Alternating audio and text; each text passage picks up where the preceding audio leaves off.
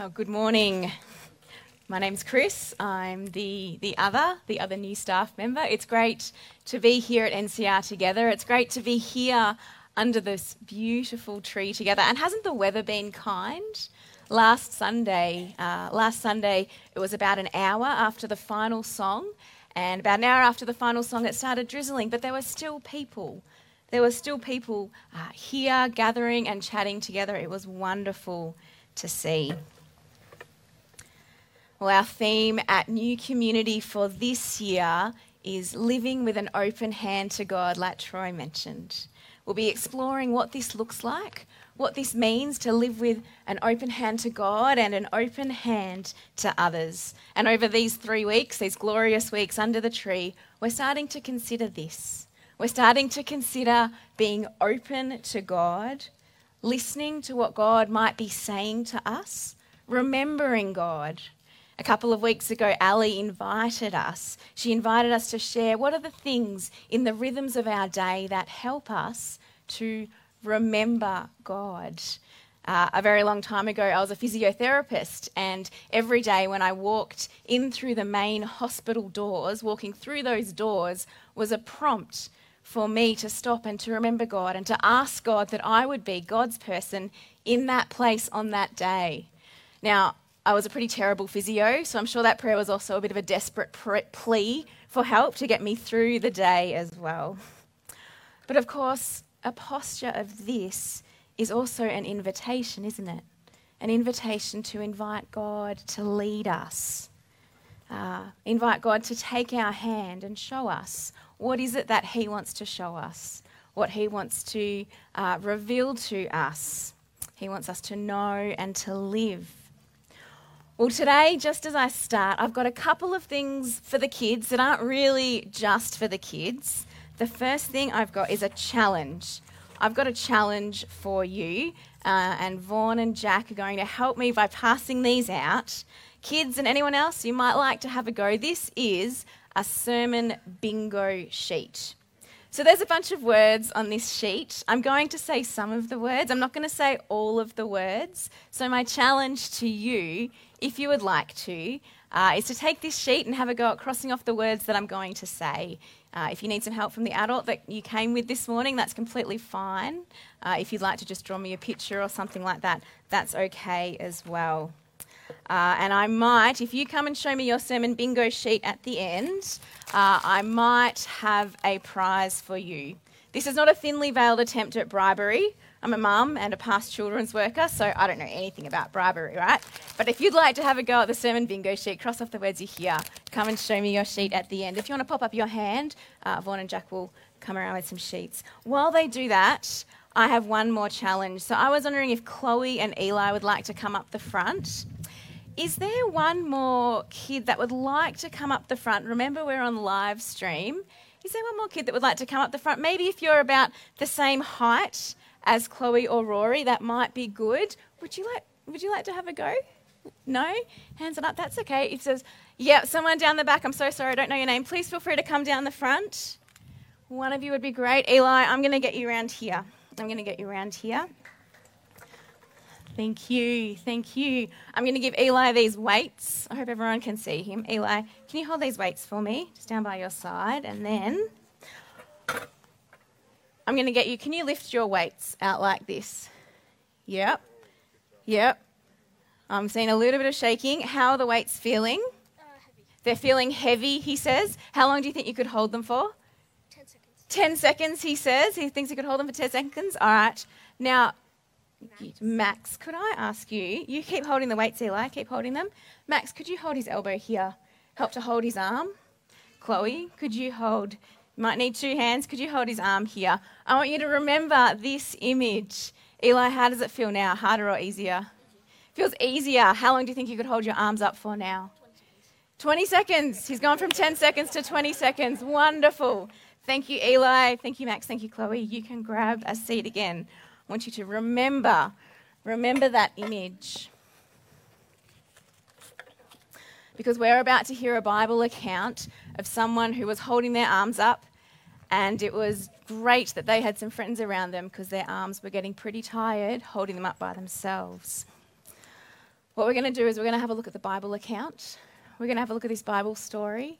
And then I have a general invitation for us and a specific invitation. So we'll look at Bible account, general invitation, specific invitation. Let's start with the Bible. The Bible account is from the book of Exodus. It's a book really early uh, in the Bible in the Old Testament. Steve has popped the passage on the app for us. So let me read for us from Exodus 17.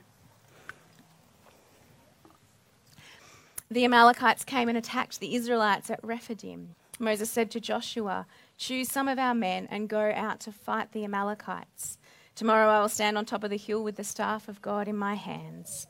So Joshua fought the Amalekites as Moses had ordered, and Moses, Aaron, and Hur went up to the top of the hill. As long as Moses held up his hands, the Israelites were winning. But whenever he lowered his hands, the Amalekites were winning. When Moses' hands grew tired, they took a stone and put it under him, and he sat on it. Aaron and Hur held his hands up one on one side, one on the other, so that his hands remained steady till sunset. So Joshua overcame the Amalekite army with the sword. I wonder if you can imagine, I wonder if you can imagine what it might have been like to be one of God's people at this point in the story. I wonder if you can imagine all you've known your whole life, for hundreds of years actually, is a life of slavery in Egypt. And then this guy Moses showed up. Moses showed up and God helped him do all sorts of miraculous things to convince the Pharaoh to let you go. And finally, you're allowed to leave Egypt. And on the way out, Moses held the staff in his hands and he held his hands over the Red Sea and he raised his hands over the waters. And the Red Sea just parted and you walked straight through. You walked straight through the Red Sea, and now here you are in the desert. You're in the desert, it's hot, you're weary. Maybe you're wondering, what's next? Well, God's people, the Israelites, uh, once they escape from Egypt, they're pretty quick to start complaining. God's people are pretty quick to close their hand to God they refuse to listen to him. Last week, Andrew talked about uh, adopting a posture of openness towards God. But God's people have done this. Maybe they've done this. Maybe they've done this. Turning away from God as they grumble and complain and start to wish they were back in Egypt. But for his closed handed people, God is still the provider. God provides food and water for his people. And now, in the passage that I just read, he provides protection protection from a group of people called the Amalekites, who completely unprovoked, ruthlessly attack God's people. Moses' hands, Moses' hands are central to this Bible story. It's through Moses' hands that God gives his people, the Israelites, victory. Did you notice how many times the word hands appears in these few verses of Exodus 17 that I read? Six times. Check later and see if I'm correct. Six times. See, Moses goes to the top of the hill with the staff of God in his hands. And as long as Moses held up his hands, the Israelites were winning the battle. Whenever Moses lowered his hands, the Israelites were losing. But you see, Moses' hands grew tired from holding them up. And so his companions sat him down on a rock so that they could hold his hands up. And with Moses' hands being held up, his hands remained steady, held out to God. A bit like the kids who were up here holding the weights just before. But there's one thing there's one thing that our Bible passage in Exodus 17 uh, doesn't really spell out for us. The Bible text doesn't actually tell us what Moses' raised hands are supposed to represent. Uh, this kind of posture, the raising of hands, is a really common posture for prayer. So, certainly, it's likely that Moses is raising his hands in prayer to God. Perhaps holding the staff up is a symbol of God's power, God's miraculous power to work uh, for delivery, to work in and through Moses. Perhaps holding the staff up is a symbol, holding it up in his hands is a symbol of God's presence, God's being with his people.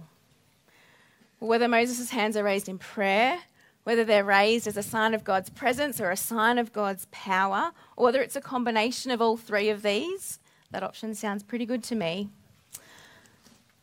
There are clearly two things going on here. I think there are two things going on here. Firstly, Moses' posture isn't this, it's this. Moses' posture is this. He's postured towards God. His hands are open towards God. He's willing to uh, depend on God or to receive something from God. It's the first thing. And secondly, Moses is willing to accept the help of others, the assistance of others. In this case, he needs help because his hands are fatigued, his hands are tired. Uh, human beings, they can't keep their hands indefinitely above their heads. I've watched plenty of Survivor episodes. I know that to be true. See, Moses depended on others to hold his hands up to God. Moses was surrounded by people who helped hold his hands open to God.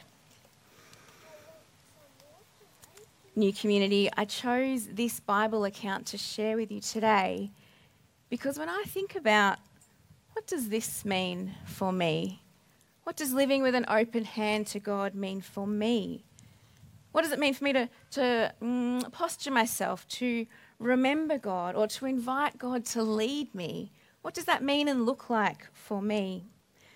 When I reflect on my journey as a follower of Jesus, what this has looked like time and time again is this not holding my own hand up, but like Moses, having other people to help hold my hands up to help hold my hand open to God.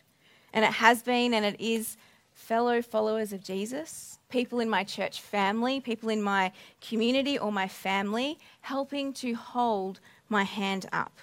Sometimes that's been helping to hold my hand up in prayer, in prayer to God, and praying for me. Sometimes this has looked like practical love and care and support. Sometimes it looks like, looked like words of encouragement, words to help me uh, to grow to be more like Jesus. Sometimes that's been in the small moments that I can't even remember, but sometimes that's been in the really big moments where I've felt this. Let me share one really big moment with you.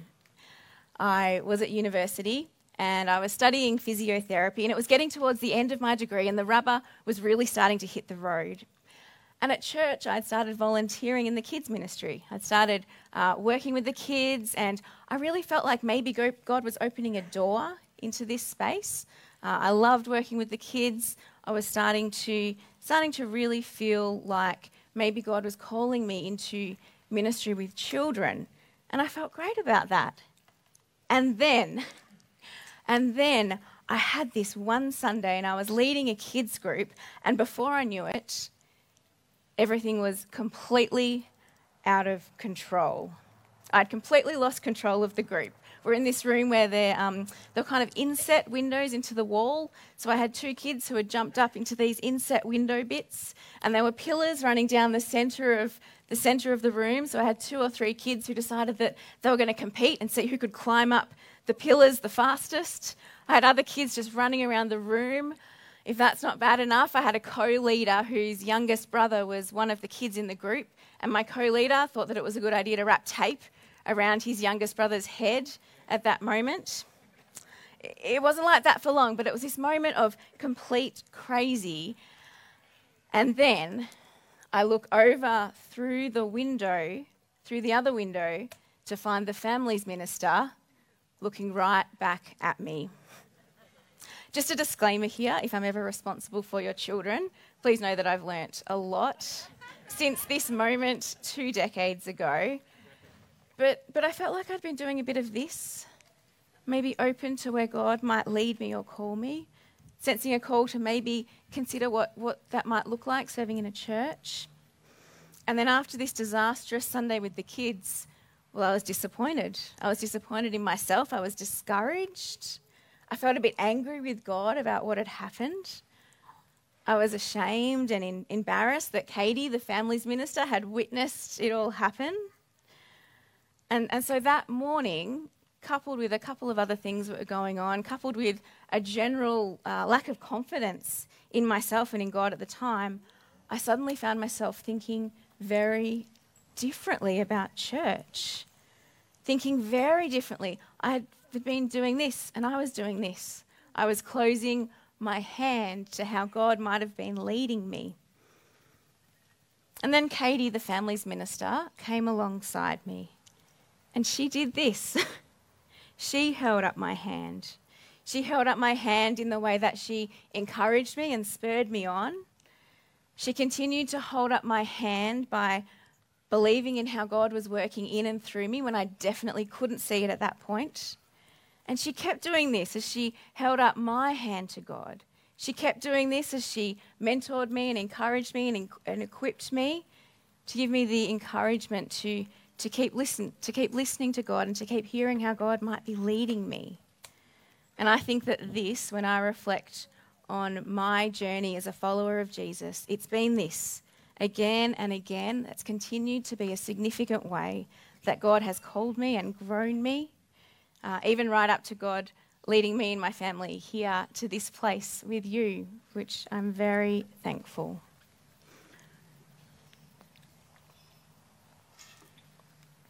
Uh, well, at the start, I said that I'd finish with two invitations. I have a general invitation and a specific invitation. The general invitation is this What might this someone else holding your hand or you holding someone else's hand, what might that look like for you this year? I want to invite you, if you would like to consider it, to consider what, what, what might it mean, what might it look like as a community to be holding each other's hands up to God this year. To hold someone else's hand up, to have them hold your hand up. What might that mean here in community at New Community? It might be choosing to be here on Sunday morning. It might be something to do with prayer. It might be something to do with supporting and encouraging uh, someone around you or asking them to do that for you. This might happen in the context of our Sunday gathering. It might happen in the context of, of a connect group. There might be a new relationship that's developing in that space. It might happen with your family. It might happen in, in, in your safe space. But I invite you, if you'd like to, to consider that general invitation. What might holding each other's hands up to God look like this year? If this is one of your first times here and you would like to ins- explore that general invitation, then I'd love, I'd love to have that conversation with you. Any of the staff would love to have that conversation with you. Perhaps for you, this general invitation might start by praying that God will place people in your life to support you or whom you can support. Of course, I want to acknowledge that there are complexities and, and challenges around holding up each other's hands.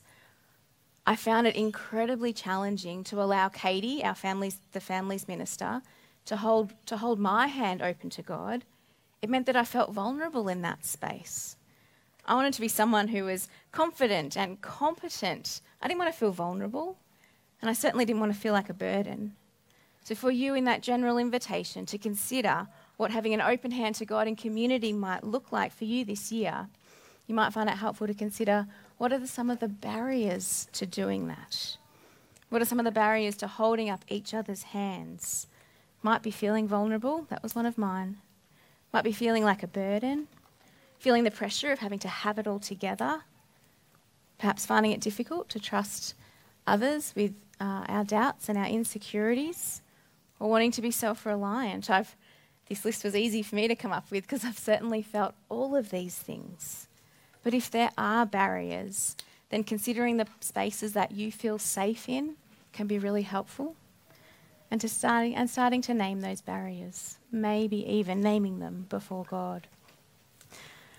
Well, that's the general invitation to consider this year.